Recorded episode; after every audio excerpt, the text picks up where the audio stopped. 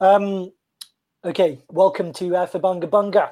And this week, as usual, we're going to be talking about politics. oh, sorry, I'm only laughing because George started laughing. Alex? Huh? Um, Do you wanna I mean, I, I, don't, I, don't, I've not really been thinking about uh, anything, I think, other than Your brain, your brain just been a bit of tumbleweed going Yeah. left and right. yeah. I mean, I, I, I just What's coming up on your radar? Politics, defence. I, I don't even know the past. How am I going to know the future? I'm like, well, I'm, I can confidently predict I'm really looking forward to the next fucking funeral. We're back to our uh, usual three presenters. So uh, let's everyone say hi. Uh, I'm Hi. Philip Cunliffe. Oh, hi, sorry. everyone. I'll wait my turn. Are you interrupting me again, Alex? Okay, now you can say hi. Say hi. Hi. Say hi, George, and welcome back to our third present regular presenter, George. Hi, I was I was away. I was I've been on holiday. I don't know if listeners have noticed or missed me or Yeah. cared. Listeners, listeners didn't notice. They didn't care, and um, They might be devastated now back, but We're not talking about your personal life. Nobody's interested in it. We're here to talk about politics. So, what we are going to talk about this week is um, what's been happening in the US, in Charlottesville, and the riots and death and mayhem over there. Uh, there's lots of stories, obviously, that we could have talked about. Originally, we had an entirely different topic in mind. Um, but on top of that, you also have what's happened the terror attack that just happened um, the other night in Barcelona. And then just recently, just today, in fact, in the last 24 hours, you've had the resignation of um, Trump's chief strategist, Steve Bannon. And maybe some of those things will all come up in the course of the discussion about what happened in Charlottesville as well. But before we do that, um, let's hear what people have been thinking about. Uh, so, uh, because you've been away, George, how about you tell us what have you been thinking about while you've been away?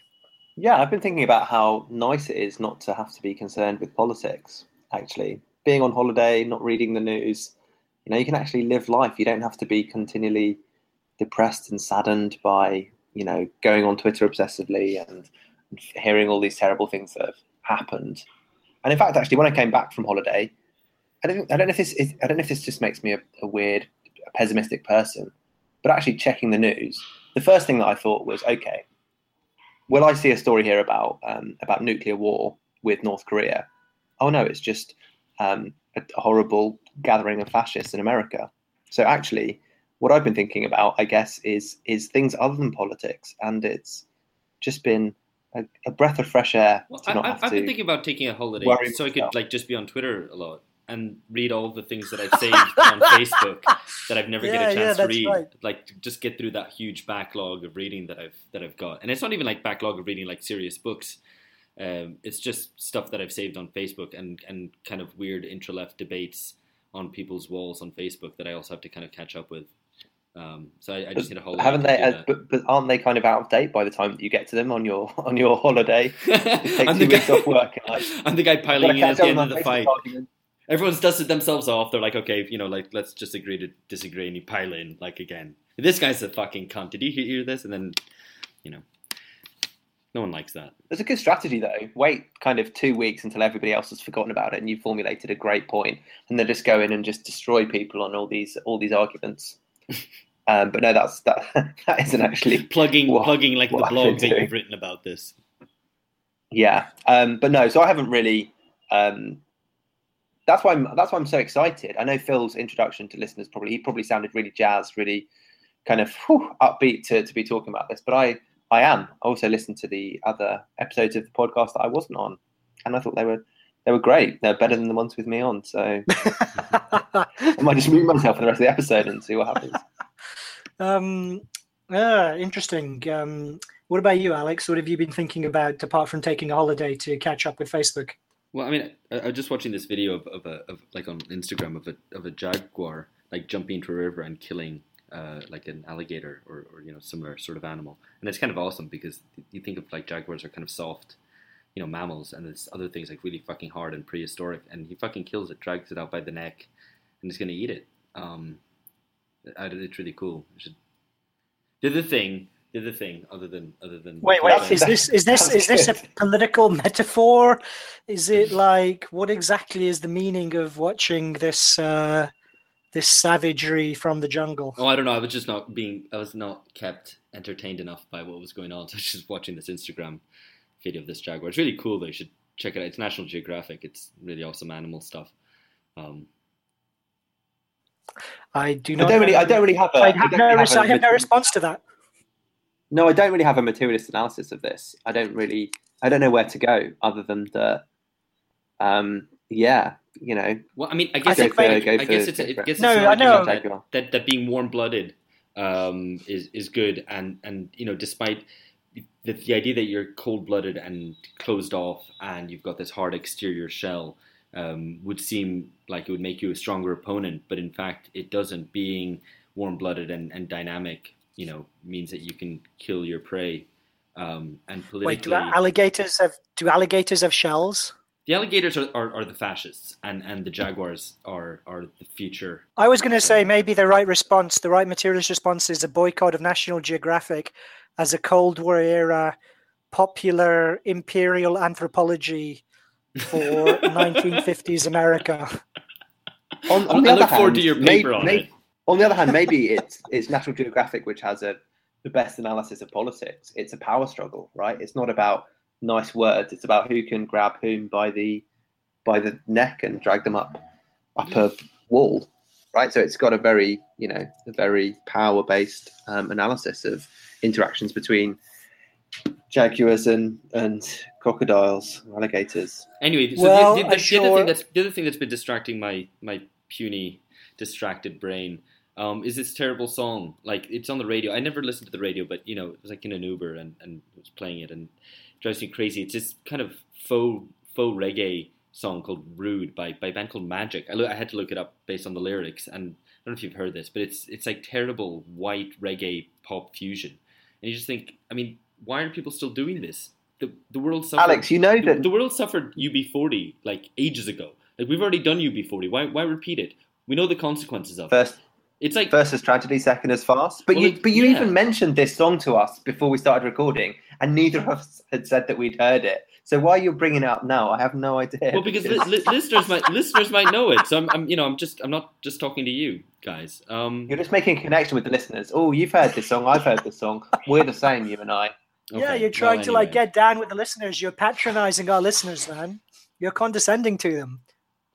Okay, fine, fine. I mean, I, I just wanted I just wanted to have a little bitch about the song, um, and I, I just thought I thought it might work as a nice segue because repeating terrible barbaric failures um, is uh, is might be a topic of the conversation, and just like UB40, so like the Nazis. So um, I'm sure most of our listeners are familiar with the basics, or you've got to be have been living under a rock um, for the last ten days or so, if you aren't. So out of all of that mayhem that's been kind of reverberating throughout um, Western politics, in response, we're going to be talking about that and thinking about it a bit. And I want to get responses from um, from uh, from everyone on the show but also to put it in some context. So, I mean, we can think about precedents for the controversy over statues, right? Um, both, I mean, obviously, perhaps at a more distant um, end of things with the um, toppling of all the old Soviet statues of Lenin in, on in the beginning of the Ukrainian civil war a few years ago. But in the Western precedent, you had the Rhodes Must Fall campaign, both in South Africa and Oxford in the UK. And these were campus campaigns to bring down statues of the 19th century um, imperialist Cecil Rhodes, whose ill-gotten gains were used for various kind of philanthropic projects, including supporting Rhodes scholars, and whose statue adorns certain campuses in South Africa and Britain.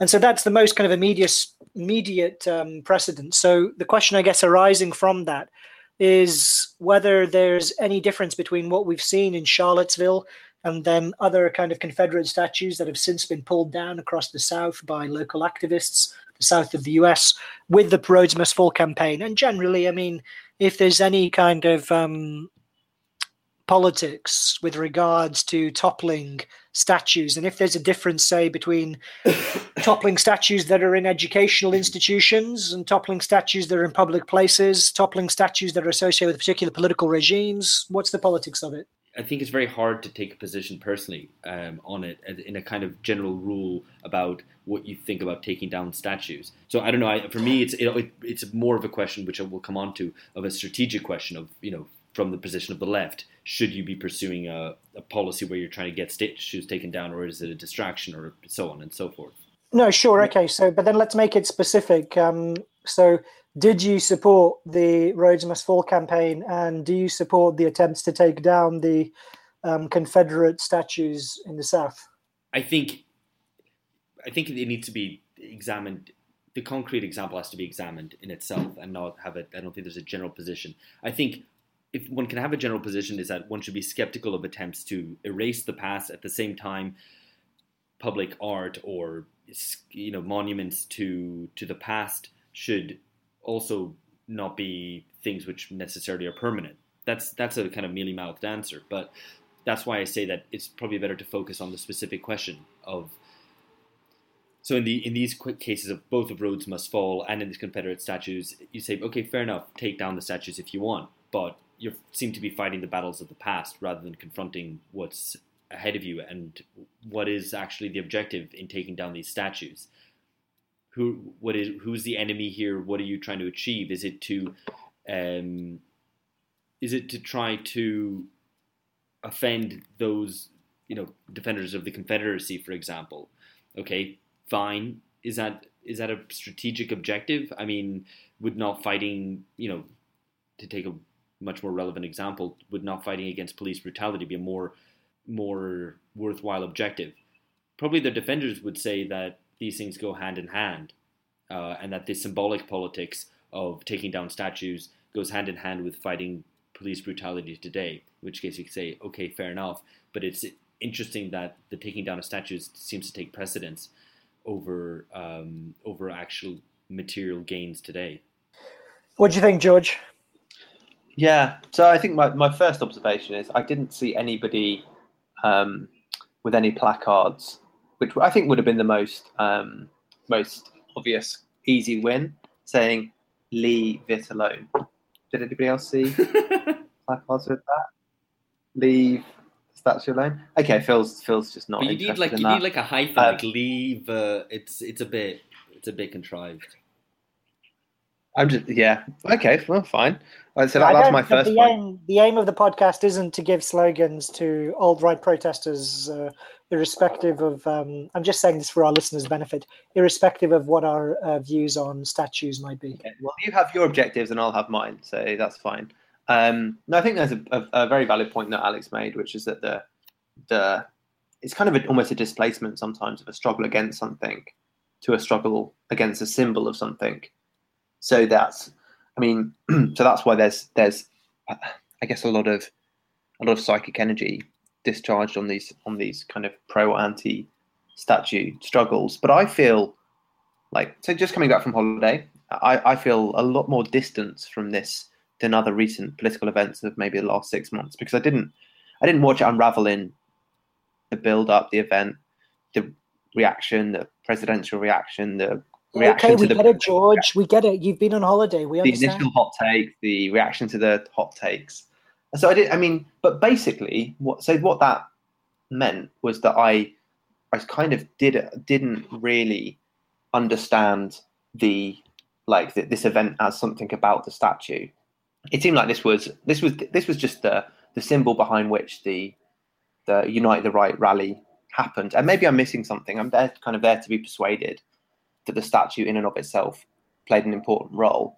But I mean, any any society will have so many symbols of, of, of its history, of which there will be some parts which will be dodgy enough that that people will rightly want to protest against. That it seems like there could have been so many other touch points that the actual specific statue of, of Lee in Charlottesville seems quite contingent to me.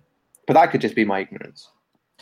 I guess there are two things. I mean, that are worth kind of men- mentioning, which are maybe you know more or less important, but tie into what Alex was saying about the importance of context in these um, cultural context contests over symbols such as statues.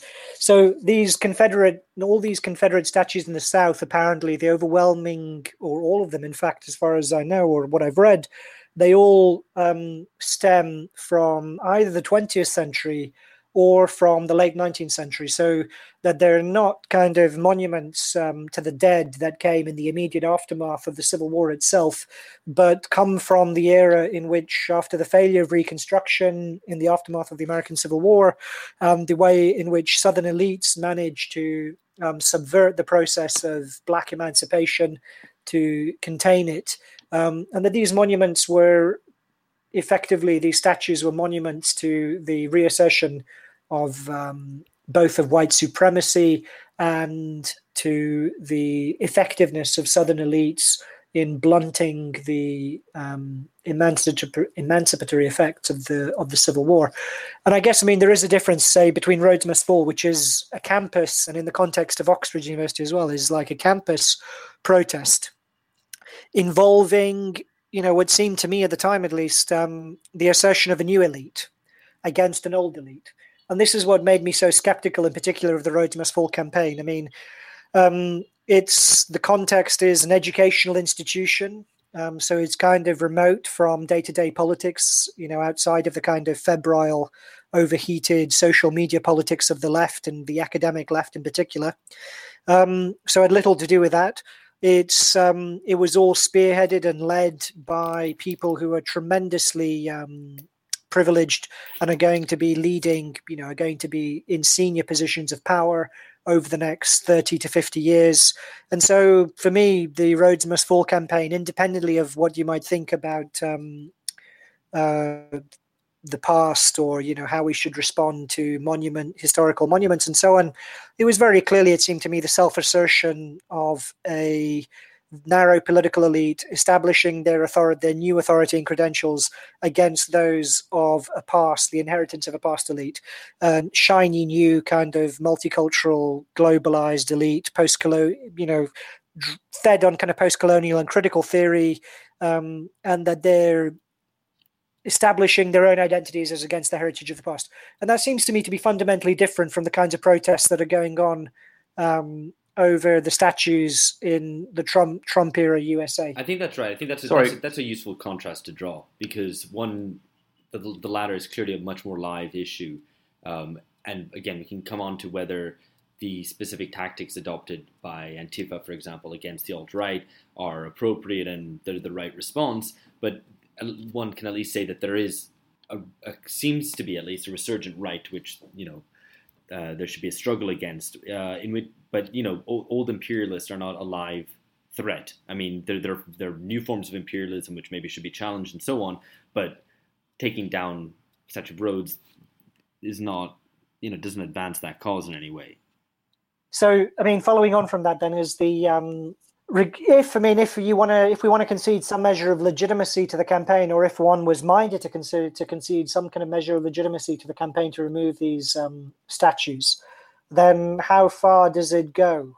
Um, and so, if people, if some of our listeners, I'm I'm sure some of our listeners have seen the Vice documentary, which has um, reached lots of people over social media, and which um, had interviews with some of the protesters who were there to go again, who were against this, you know, there to kind of pull down the statues, and they were talking about the Confederate era statues to General Lee in the same breath as they were talking about um, statues to Thomas Jefferson in Virginia.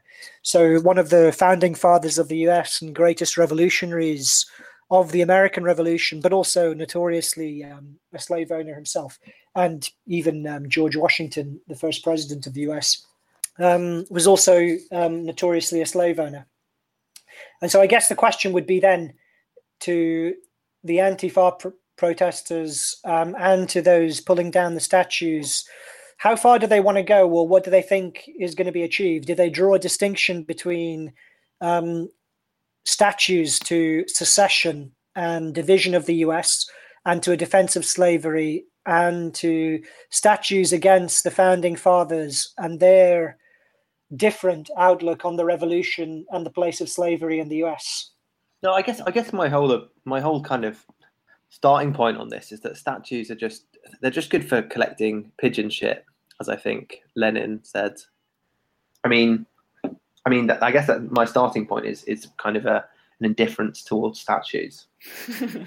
Yeah, you're statue agnostic, which is fair enough. I think that's the right position. And No, sorry, I, I'm Phil, pretty wait, sure they Phil, exist. I think the thing with the the statue question again, I'm again I'm I'm a statue statue agnostic as well. Uh, I don't care that much, but I think it's a little. We have to examine this at least in the context of who is advancing the agenda, and are the left wing protesters being reactive, or are they um, seeking to, in the case of the Rhodes must fall, one taking the, the initiative? I think in the case of these the statues uh, commemorating the Confederacy, Phil already drew out the important point that these were not immediately after the fact, but ones which were um, erected much later on um, as a sort of resurgence of, of a reactionary right. Um, and in the case of southern states, these there are protesters who are actively drawing attention to these and are waving the Confederate flag and are pretty much starting the you know as we're starting the argument over um, the symbols of the Confederacy. So in that sense, it's it's understandable that the left should then react against that and say, no, we don't want this here. Let's take down these old monuments. Um, so I think that's another interesting think- contrast to draw. But isn't is, isn't there an easier argument to be made, which is essentially rather than take down this monument, replace Lee with with a, a monument to somebody else? To basically, because then you can say, okay, we, we, we recognise this era of, of history, but we reject the idea that, they're- that these slave owners they're the ones who basically built America, and instead we have this other this other person who we think is worthy of statuization, um, and we, we want to make a statue to them It's a instead. good verb. It's a Sorry? good verb, it's a good verb that said. statuization. I mean, it's not like it sounds like you're turning someone into stone. Uh, yeah, you could do. You could just get a, get Medusa. Someone someone tweeted an interesting uh, sort of response to this, which is a, a South America based journalist uh, who tweeted a picture of uh, a Paraguayan statue. So there was a, a statue of the dictator Alfredo Stroessner, and what they did with it is they put it sort of in a concrete block, two kind of concrete blocks nearly squishing against one another, with the mangled bits of the old statue projecting from it. Um, so it's kind of a nice way of neither erasing history nor leading, leaving these uh, objectionable old monuments to stand. Um, it's kind of a nice kind of dialectical response to to the question. Yeah, I mean, I um, I think there were those, and there were some others um, of uh, Soviet era statues that are just decapitated at the knee. So you have like the remnants of the legs, um, but nothing above that. Another way, I think the Hungarians did that with statues of Stalin. Um, so I mean, I think you know there are kind of responses um, which aren't simply kind of annihilating or negating the past, but also recognize the um, you know recognize the need to register the and the kind of um, a political antipathy and opposition towards a commemoration of some of something in particular. And it seems to me, I mean, there's no insofar as those statues um, commemorate and signify um, rebellion against the against the idea of the Union in the U.S.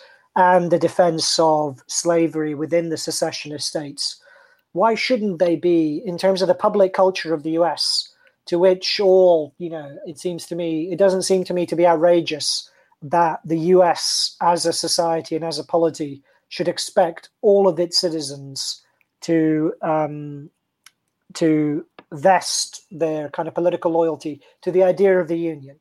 Um, you know what form the union might take and whether or not um, you might wish to see kind of reform within the government of the union and different political structures to emerge. But the idea of the union itself and that it shouldn't that it has and that slavery has no place within it it doesn't seem to me to be an outrageous expectation or demand that all states within the us should recognize that and that um, the kind of nostalgia for um, the publicly um, sanctified nostalgia for the good old cause of the south um, why that should still be tolerated um, in the present seem, seems to me beyond me. So the fact that like some municipalities already in, I think Charlottesville itself, have been quietly removing statues overnight seems to me to be, you know, I mean, welcome essentially. You know, like I mean, I tend to agree with both what both of you guys have said. At the end of the day, um, I think it's a, essentially a displacement activity.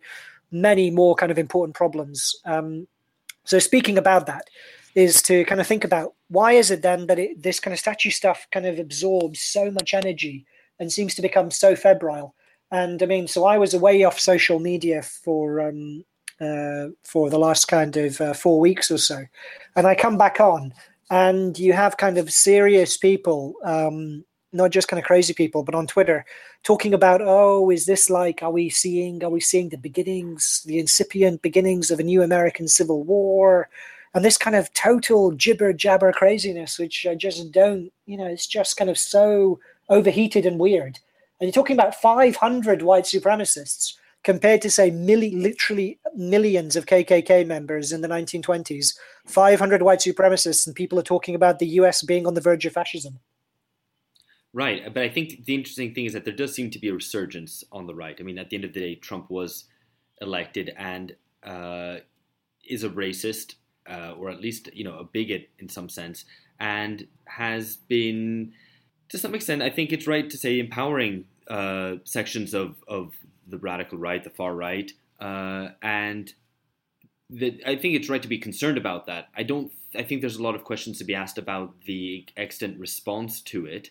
Um, but I don't think it can be denied that there is a certain resurgent right, that the alt right has emerged as a sort of online counterculture, uh, now trying to take to the streets. Um, but at the same time, as, as people like Angela Nagle have pointed out, Charlottesville does mark to some extent a, a, a division within that between the sort of far right and uh, the sort of alt right who, who pretty quickly distance themselves from Charlottesville.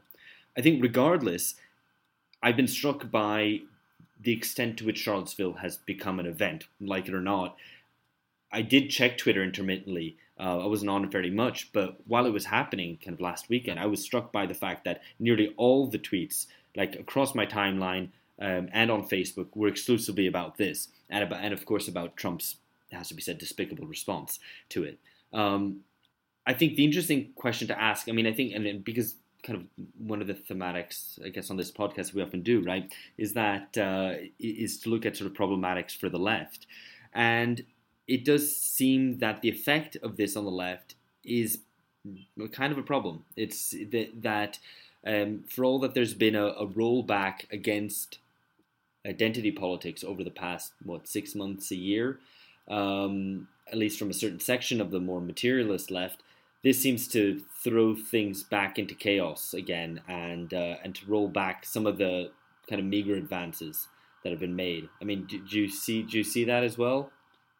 No, I, I think I actually I think I disagree with my learned friend over here. I think it was a I think it was a non-event. I don't I don't think that there there were really any lasting. I don't think that there will be any lasting consequences of Charlottesville, except for perhaps um, and the, you kind of touched on this the the end of the alt right perhaps.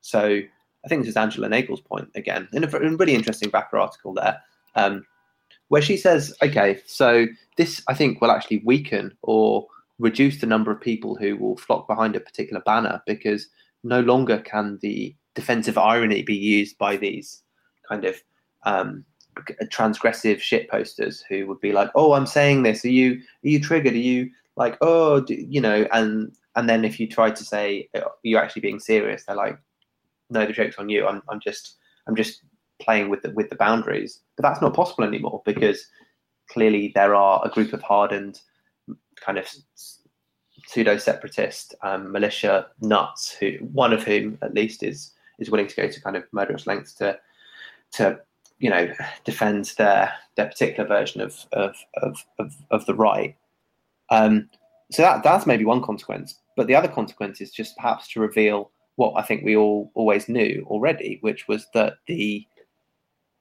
the, the libs, the liberals in America, are basically willing, um, in extremis, to go over to to fascism. They they are more scared of a even mildly social democratic program than they are of a, on the whole, of a um, what you could say is a, is a kind of proto fascist program. This is exactly what happened in in Italy, um, at least in my reading of it. So I think my my understanding of this is that it essentially it kind of it, it, it separates out the alt right from the alt right, and it separates out perhaps the the liberal response from the you know the, the anti-fascist left in America, which is perhaps not that large, but seems in fact to have See, taken a this is stand. interesting. I, I see that. I see this rather differently, right? I see. I mean, to to uh, to spell it out in a sort of narrative. For me, you've had over the past six months, for example, the the, the growing of the DSA, uh, this kind of discourse on inequality being the kind of predominant.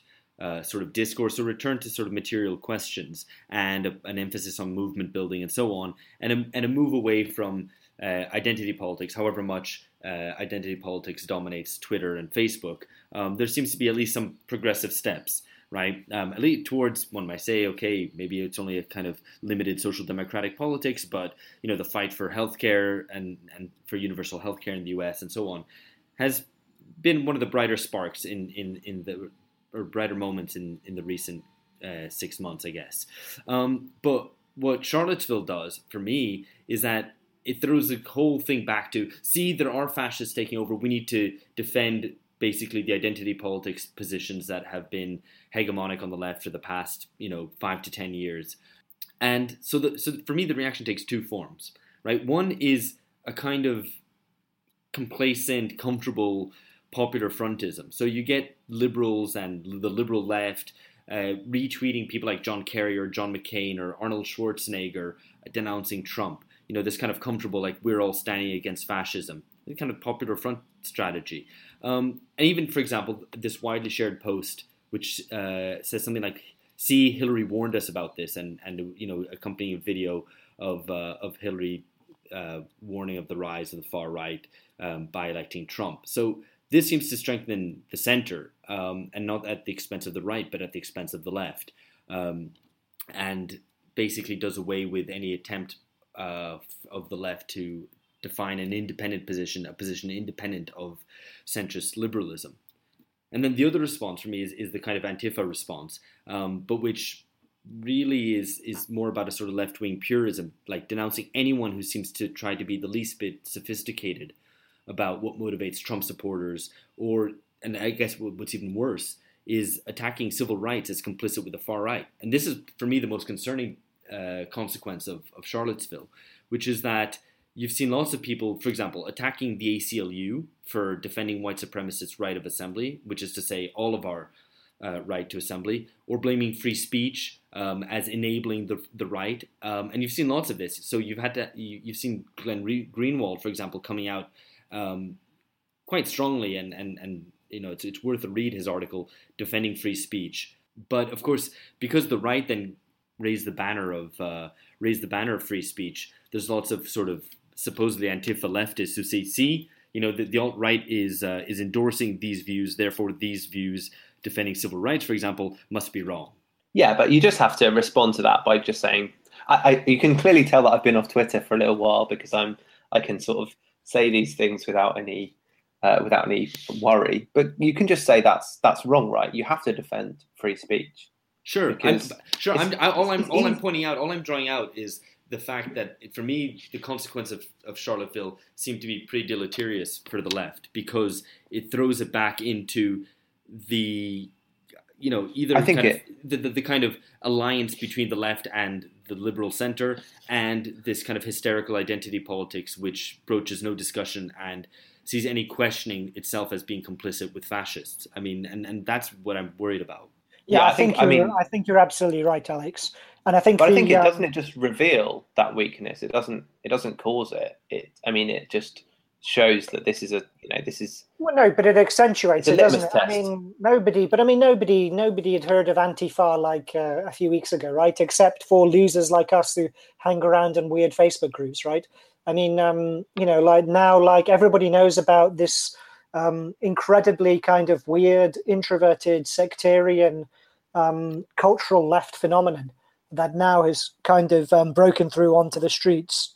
Um, and it should be said, I mean, you know, part of this story is that um, I think, you know, like Alex mentioned, the fact that um, you have major Republican Party figures, business leaders who have been piling out of Trump's kind of advisory councils, um, and they're all anti-fascists. You know, in the great tradition of um, in the great tradition of anti-fascism, in terms of politically um, defending the status quo and expelling and um, as a way of kind of um, policing dissent combined with this um, at its core this kind of weird left-wing purity on the part of people of like Antifa style movements and you have this kind of weird postmodern version of popular frontism with mitt romney um, arnold schwarzenegger like alex mentioned all kind of tweeting in support of um, anti-fascism. But i wanted to ask something to alex specifically on this thing. So um, surely i mean isn't the you know, while you can kind of point to the demo, the Democratic Socialist um, convention and the attempts around, you know, kind of, um, I don't know, Bernie supporters to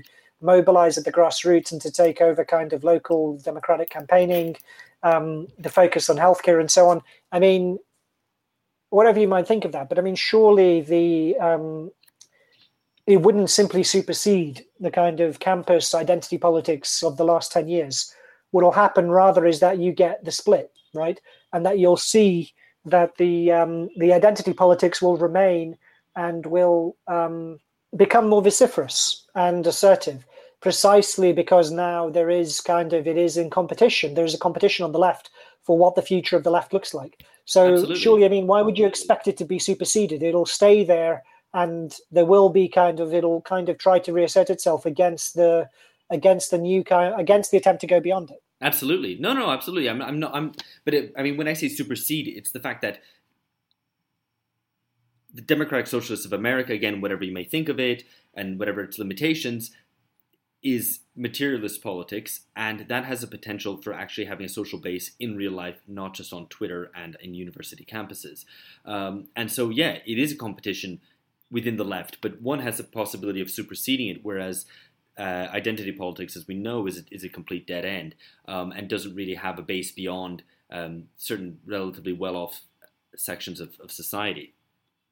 So, in that sense, I think what, what I was drawing to, attention to is precisely that there is a competition on the left um, and that the ones with, with more dynamism behind them and more energy behind them seem to be the materialists, to put it to put it kind of you know, in this a bit maybe crude division between the materialist and the culturalist left, but I think that's that's the right way to pose to pose the sort of um, conflict within the left, and um, Charlottesville seems to throw it all back into put it puts the debate back onto the terms of the identitarians and the culturalist left, whereas what we've seen over the past six months has been you know, a changing of the agenda, changing the question, which is the only way you can defeat identity politics. Actually, tackling it head on and getting into these interminable, you know, horrible debates online, we know leads nowhere. You know, you have to change. You have to change the question, right? Reorientate it to the question of of people's needs, of um, people's livelihoods, of things that concern most people, and not these abstract, representative, symbolic debates around statues or whatever.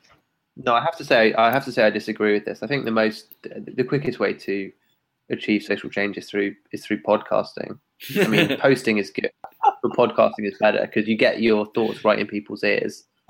Um, Wait, so but but, but like, no, I mean, take, taking that on, we should we should be on YouTube because if you actually have video as well as audio, you're like it's basically you know not just multiplying by two, but like to the power of two your your, your social force. Cause, squared. Cause you're, you're, yeah. Squared. It's squared. Yeah, I mean that's think about that. That's four squared is sixteen viewers. you do the math. um, I mean, haven't we? Haven't we? We've talked about this briefly, but isn't it? Isn't it now just becoming more and more obvious that the the the protesters, the pro Lee, not the and oh, this is a good link to our to our guest next week. Eventually, oh, he'll be so happy to be compared to uh, the great general defending slavery and secession of the Federation. Yeah, General Lee. Just he'll to clarify, General Lee. That, that's George making. Uh, it's not a call back. I guess it's a what do you call it? A foreshadowing. It's a call forward. It's a call forward. It's a foreshadowing of of our guest next week, who's called Lee. No relation to um, Confederate General Robert yeah, E. Lee he's a he, he's a he's a he's a just a massive adverb, isn't he, Lee? That you'll get that one in a minute. Um, well, I actually had a serious point. Oh, it's like ly. It's an adverb. Uh. Yeah. um, That's name for my Good grammar yeah. jokes. Okay. I think That- the that- I Phil, think the, Phil, I think the Phil moment take charge. Move this on. Yeah, I was going to No, say. no, no, no, no. There's a the serious point moment- here, I which think is the that, moment has passed, George. fine. That you know that would- that would have been the best point I'd ever made on this podcast, and you're Okay, depriving okay. the listener. Make it very quickly. Uh, no, so it's just basically. I, I mean, aren't aren't we just basically seeing the the return of identity politics in in you know this is the white nationalist supremacist um, the dickheads who were who were who were um, pro Lee. Um, they're they're like that's that's white male identity politics. It's the wounded pride of these people who think that life should be um, should be easier than it already is for them as as as white males, and so it just you know, isn't this becoming clearer for the American left that identity politics has its mirror in this, in this quite, um, uh, in, in this very specific form of, of white uh, kind of pseudo ethno nationalism? Yeah, but it's Yeah, but I that's mean, right. that- but it's self-perpetuating. I mean, it's it's a downward spiral. There is no recognition and go, oh shit, they're just the mirror image of us, so we have to do something else.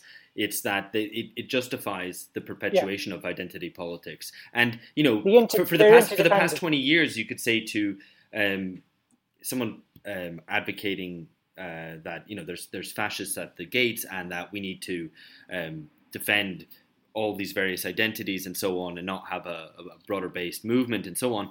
That you know, you could always say, yeah, okay, but where there aren't actually fascists marching on the streets, bar you know some lonely weirdos. And here you actually have, you know, and this is a question, I guess. You actually have a terrorist attack perpetuated um, on left wing protesters. You have you know white nationalists marching, and so it, it inter- entirely justifies it. Entirely justifies that approach um, of and the, the approach of racializing all political questions as opposed to trying to move beyond a racialized understanding.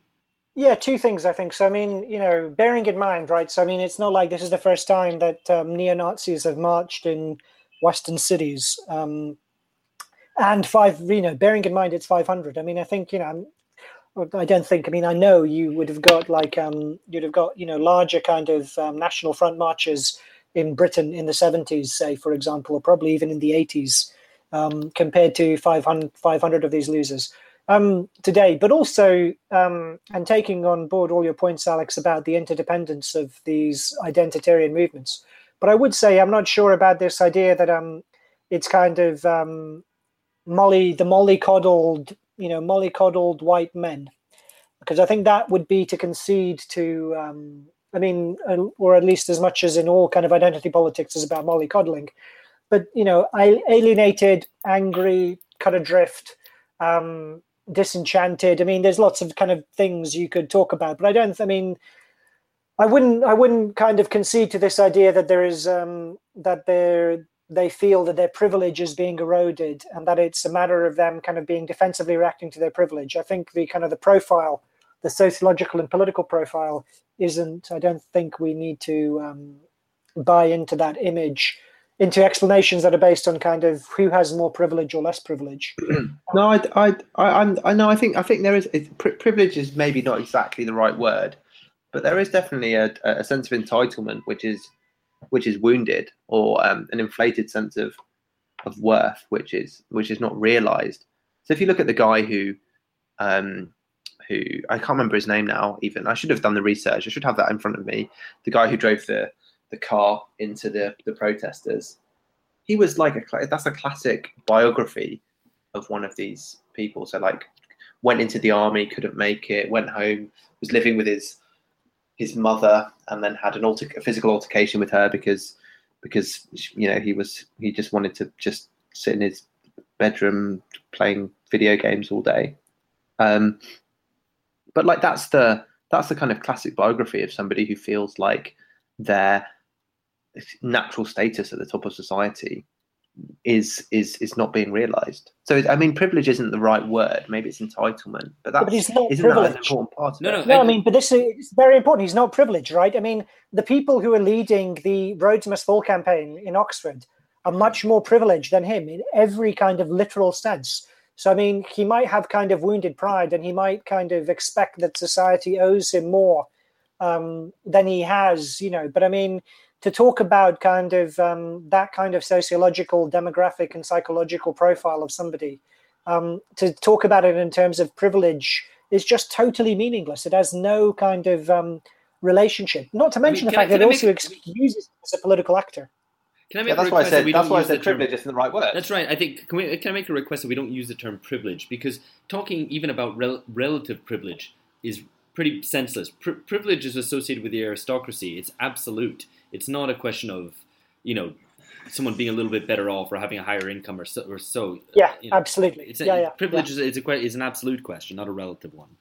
Yeah. So, then so, so I think, so I think. George is right that to, to, to say that we should use the term entitlement and that white nationalists are motivated by a sense of challenge entitlement, in part because the national political discourse in the US and, and across many Western countries is one which privileges various minority identities and they feel challenged by that. I mean, you know, fuck them, too bad. But, um, but I think that's more the dynamic.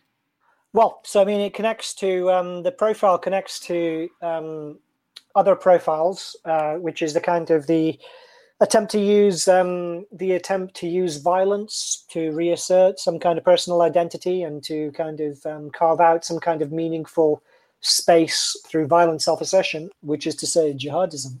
Um, and so a lot of a lot of the kind of left liberal response has been to insist that this is an act of terrorism, the uh, murder of Heather Heyer, that it should be treated as an act of supremacist terrorism. And the motivation behind these kinds of cla claims seems to be very um, obvious, right? Because you have this similar kind of tactic used, I mean, just kind of replicated in Barcelona on a much kind of wider um, and more catastrophic scale um, driving a car into people, wounding with the intent to kind of maim and to kill and to wound.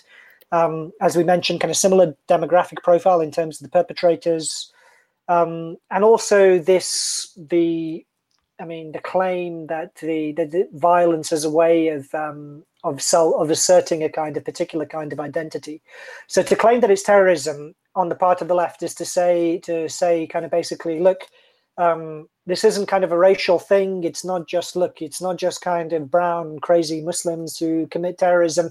Everybody is capable of doing terrorism, and that terrorism should also be in the interests of equity um, and being kind of consistent and um, a proper kind of extension of justice.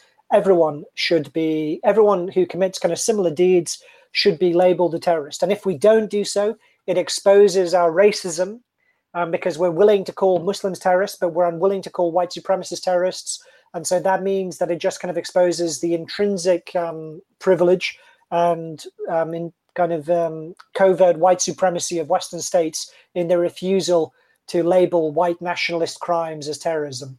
Um, and it seems to me like that's entirely wrong. Uh, the war on terror is already bad enough, right? Uh, why try and make the argument to extend it?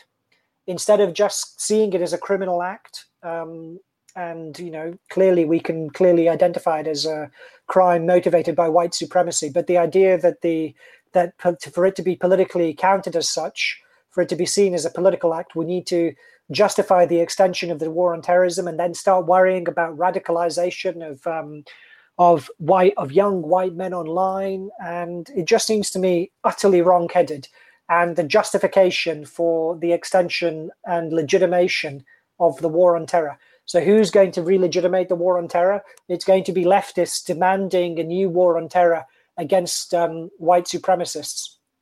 I might not go that far, but I do find this sort of debate incredibly frustrating because it just descends into whataboutery, and you've got two different images of society from each side which are completely non compatible. So, you have on the left uh, an idea that there's widespread Islamophobia and targeting of Muslims, and that whenever there's a terrorist attack, there's an attempt to um, to um, associate by guilt all Muslims, and therefore that needs to be resisted. And so, whenever there's an episode of, of white terrorism, that needs to be drawn attention to as a sort of equivalence. And on the right, you get the exact mirror image, which is that you have a view that um, Muslims are mo- mollycoddled, that they are held up as noble victims of everything, and that um, there's a refusal to denounce Islamism. There's a refusal to denounce perhaps Islam's complicity with Islamic terrorism, rightly or wrongly, and um, and that the left just likes to bang on about white terrorists, white nationalists, and so on, where there's much fewer incidents of these relative to Islamist attacks and and so on. So they're basically mirror images of each other, and the debate is constantly one of what about aboutery. Well, what about these guys? What about your guys? What about your guys? And it's just a completely unedifying debate. There's also another thing, which is, I mean, on technical terms, many of these cases of so-called terrorism don't really deserve the title. It's a, it's a kind of lashing out of nihilist violence, but terrorism, you know, it's a tactic, and it's not really clear what the what the um, this tactic serves strategically. You know, there aren't often demands made by uh, accompanying these terrorist acts, supposedly terrorist acts. So, what are they trying to achieve? Um, so, in that sense, I, I kind but of that doesn't that doesn't but that doesn't get us anywhere, right? Because that's just to say that the character of um, the character of this kind of violence has changed. The character of terrorist violence has changed. So, you know, ISIS doesn't make any any particular demands in with its um, with the they recognize they claim responsibility for, but make no, no demands associated with um, particular terrorism. And so you can we can say you know there's kind of nihilistic violence which we see um, as with the say the attack on the protesters um, in Charlottesville. And we have nihilistic violence on the part of Islamists, which so it's the same nihilistic violence. So why don't we just um, have the same response of the security services to it? To be no, in order but, to be consistent. One, one doesn't follow from the other. I mean, I'm certainly not advocating the latter.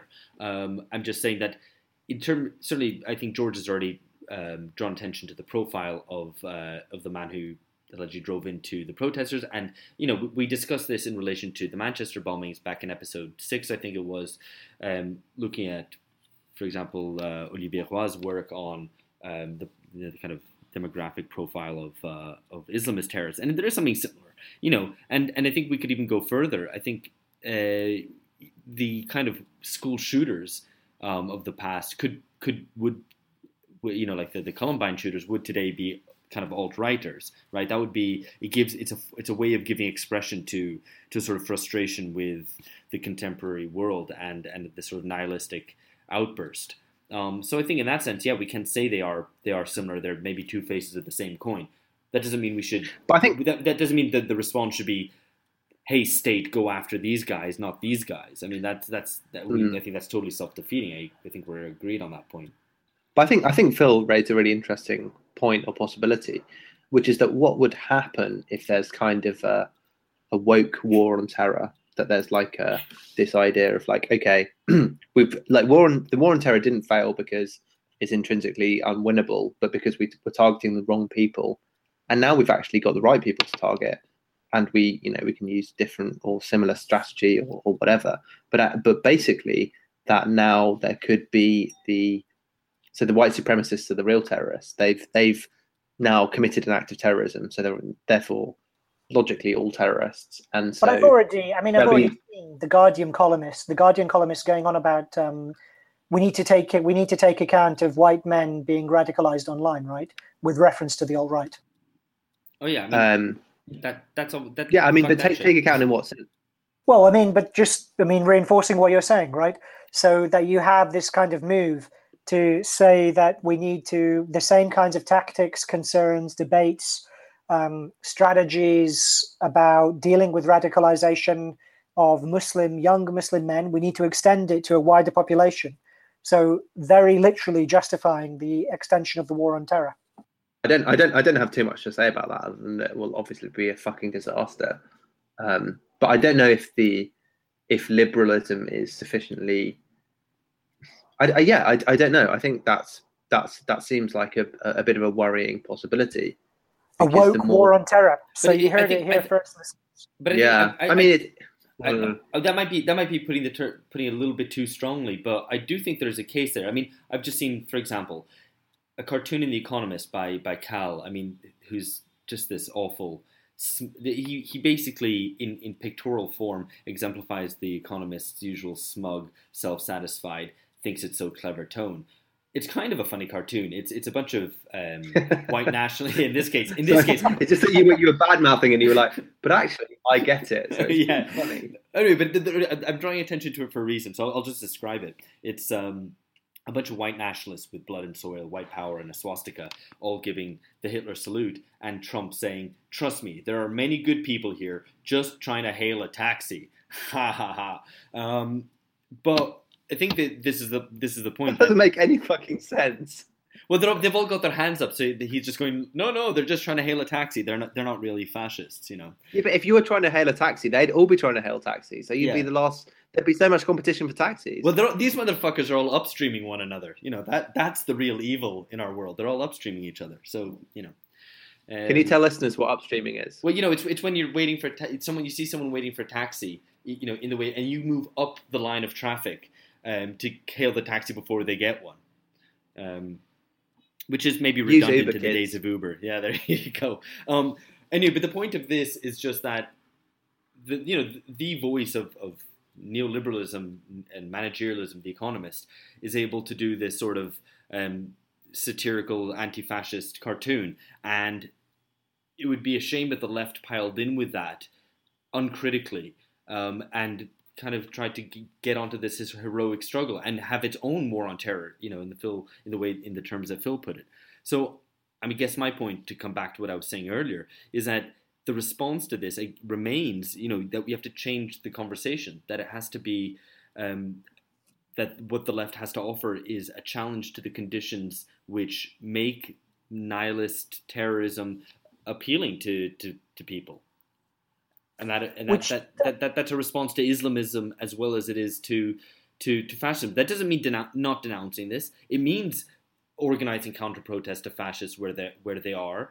Um, but it also means some strategic evaluation. So, what are going to be the consequences of your action, right? If it's a t- small um, fascist protest in some fucking park somewhere, let the fucking losers get on with it. Most likely, should would be the right response. Let them get on with it and don't draw attention to it. If they have a, if it's a defensive anti-fascist protest against or counter protest, preventing fascists from marching down a main street and antagonizing people, that's fine as well. But I mean, you, I think these things need to have some tactical, um, to be tactically sophisticated and and have some sort of strategic evaluation because I think a lot of the anti-fascist protests are um, effectively a form of catharsis, a form of making yourself feel good for fighting the good fight and actually getting your hands dirty and fighting some fascists on the street, which which does feel good, but might not be necessarily the best response at all times.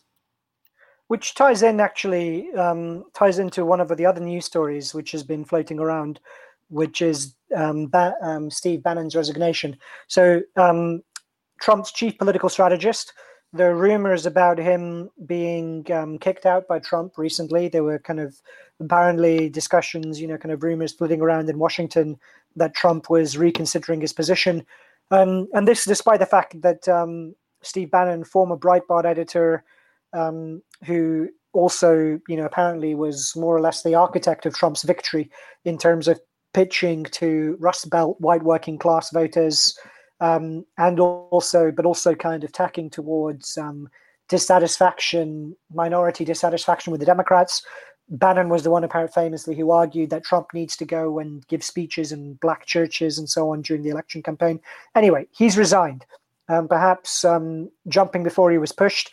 But he also, in the last um, 48 hours, I think, just had an interview published in the American Prospect magazine where he says very clearly that the more the Democrats and the left talk about race and racism, the more the more we win.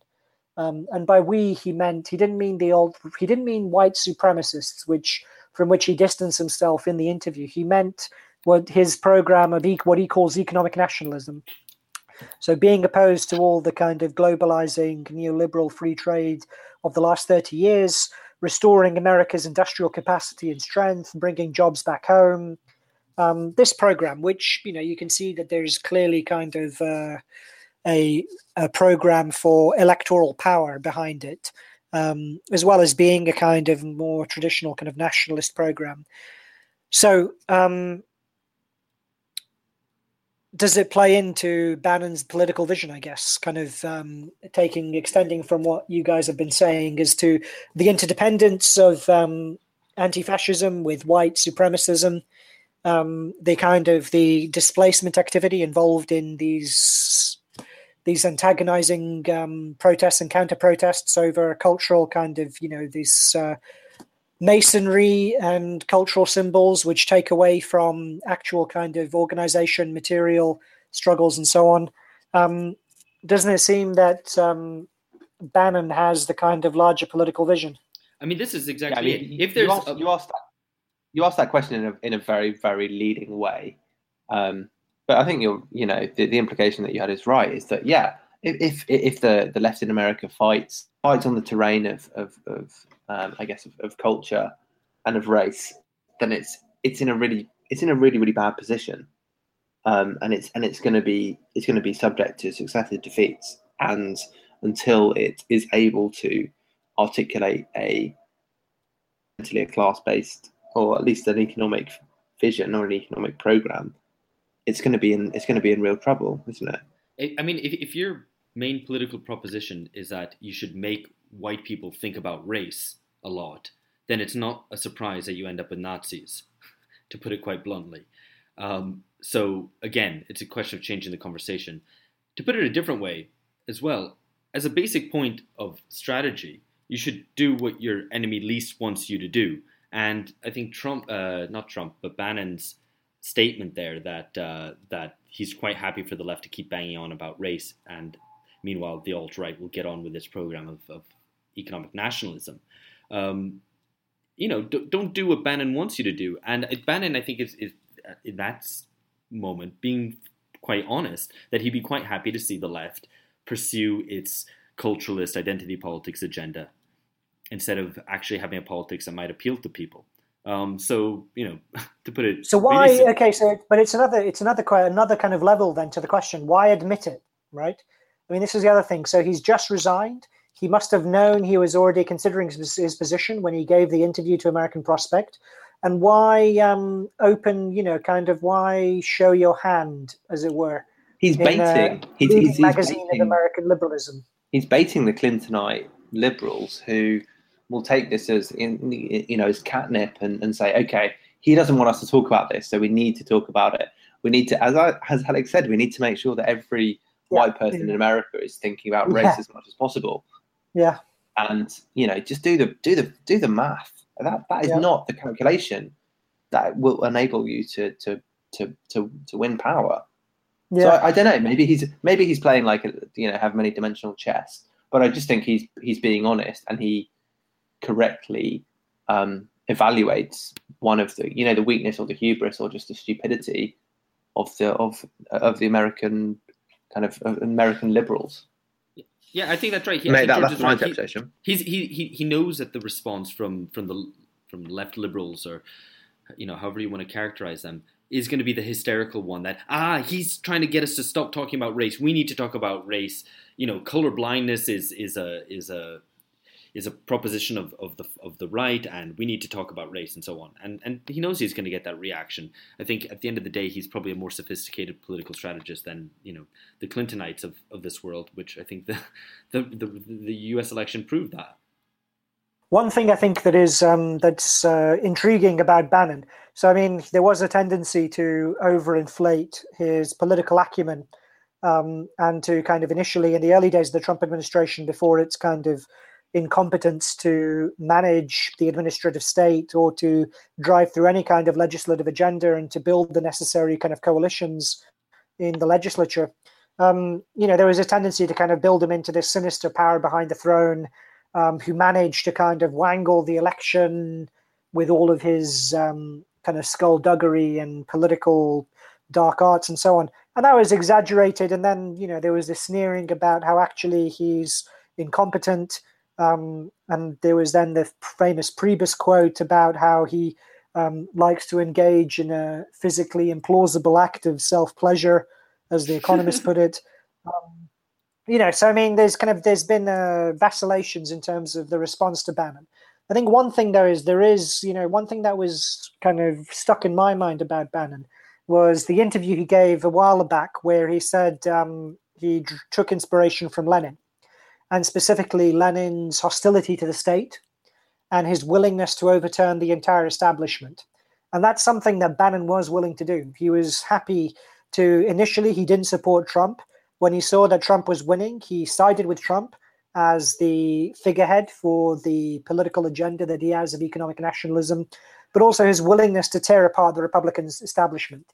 You know, if there's any kind of political strategist who destroyed the Bush dynasty, something that the, on a level the Democrats could only have dreamed of, it was him. And there doesn't seem to me to be any figure, equivalent figure on the left, who's willing to tear up the existing left, which stand in the way actually of what the left needs to do um, to the same degree as Bannon was. Bannon was willing to tear apart the Republican establishment in order to um, realize what he takes to be a more um, politic, you know, a more appealing kind of political vision for the right. And there is nobody who has the same ruthlessness and vision on the left, willingness to tear apart the Democratic Party, because Bernie clearly showed himself unwilling and incapable of doing that. Yeah, I think that's a, I think that's a fair point. I mean, when he described him as overinflated, I think that applied both kind of intellectually and probably physically. Um, but he's, yeah, he, I mean, he he was he was extremely successful, and that that um, relationship to institutions that you that you described, specifically the Republican Party, has not been replicated. And you cannot.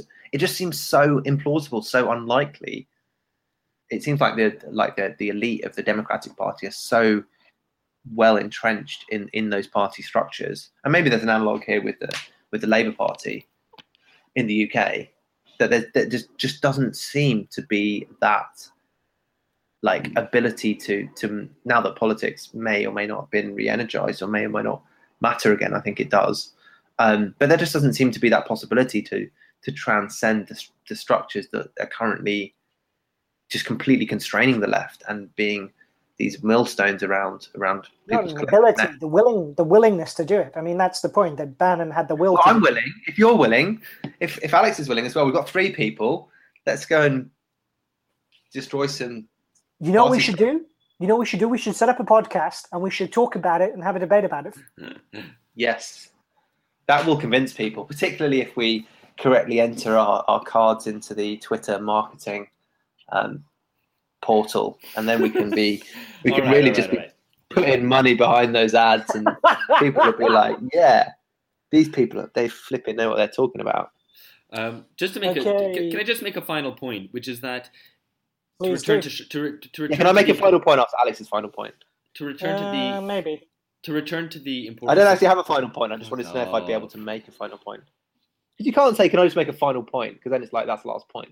Okay. Can we just can we just talk about Islam? no one's allowed to talk about point. Islam. People fucking talk about Islam if you want to talk about Islam. If you want to be like a bigot, just go fucking talk about it. Like no one's stopping you.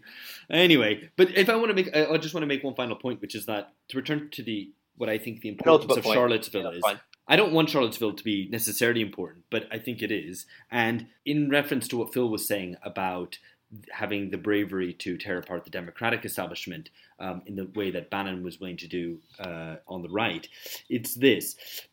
The argument, I think, from the more conservative as- aspects on the left will be that we can't afford to challenge the existing structures of the left because there are actual fascists out there now. We can't afford to do this. Of course, that argument was made even when perhaps there weren't such visible um, fascist mobilization, so supposedly. Um, I think the argument should be flipped around. Is that it is precisely because there are people willing across the spectrum to break with existing institutions, which provides a, m- a moment of opening for the left. Um, and a moment that you can afford to be brave with these things because there's an audience there to win. I mean, the fact that ex Democrat voters, even ex Obama voters, were willing to vote for Trump because he seemed to offer something different to the than the the sort of Clintonite establishment was, should show you that there's a, that there's something there to be won. Um, so I, I, think that's just a, a maybe it's an obvious point, but one that should be that it's precisely because there might be supposedly fascists on the streets means that you should be more willing to be brave rather than less. And on that note, um, we can all hail the arrival of General Lee next uh, for our next podcast. No, um, that's a terrible thing to say. Um, Fucking hell. So next redo, week redo we that. have an we have an we have an interview to look forward to with uh, Lee Jones, who's going to be talking to us about um, Southeast Asia and what's happening with um, one of the kind of overlooked and forgotten episodes of um, mass violence and oppression um, in Burma. So we'll be talking about that next week. So um, come in, tune in, and hear us again. I feel like that was a bit of a damp squib. Um, is there any other kind of stronger way to sell come, Burma? come in is good. Tell people to come in. Dear listeners, that's all we've got time for this week. Um, but maybe by next week, there'll already have been another uh, another major Trump aide uh, political advisor to have jumped the dust. Hey, wait, wait, wait. Does it? If, if, if Ban- Whoa. Did you just say jump the dust? yeah, I know that was like came out slightly wrong. That's good. I like jump the dust because it's like jump the shark and bite the dust. Another one bites Yeah, the was- shark. He bite, he bit the shark. Bannon bit. The... okay, so Bannon bit the shark, and who's going to jump the dust?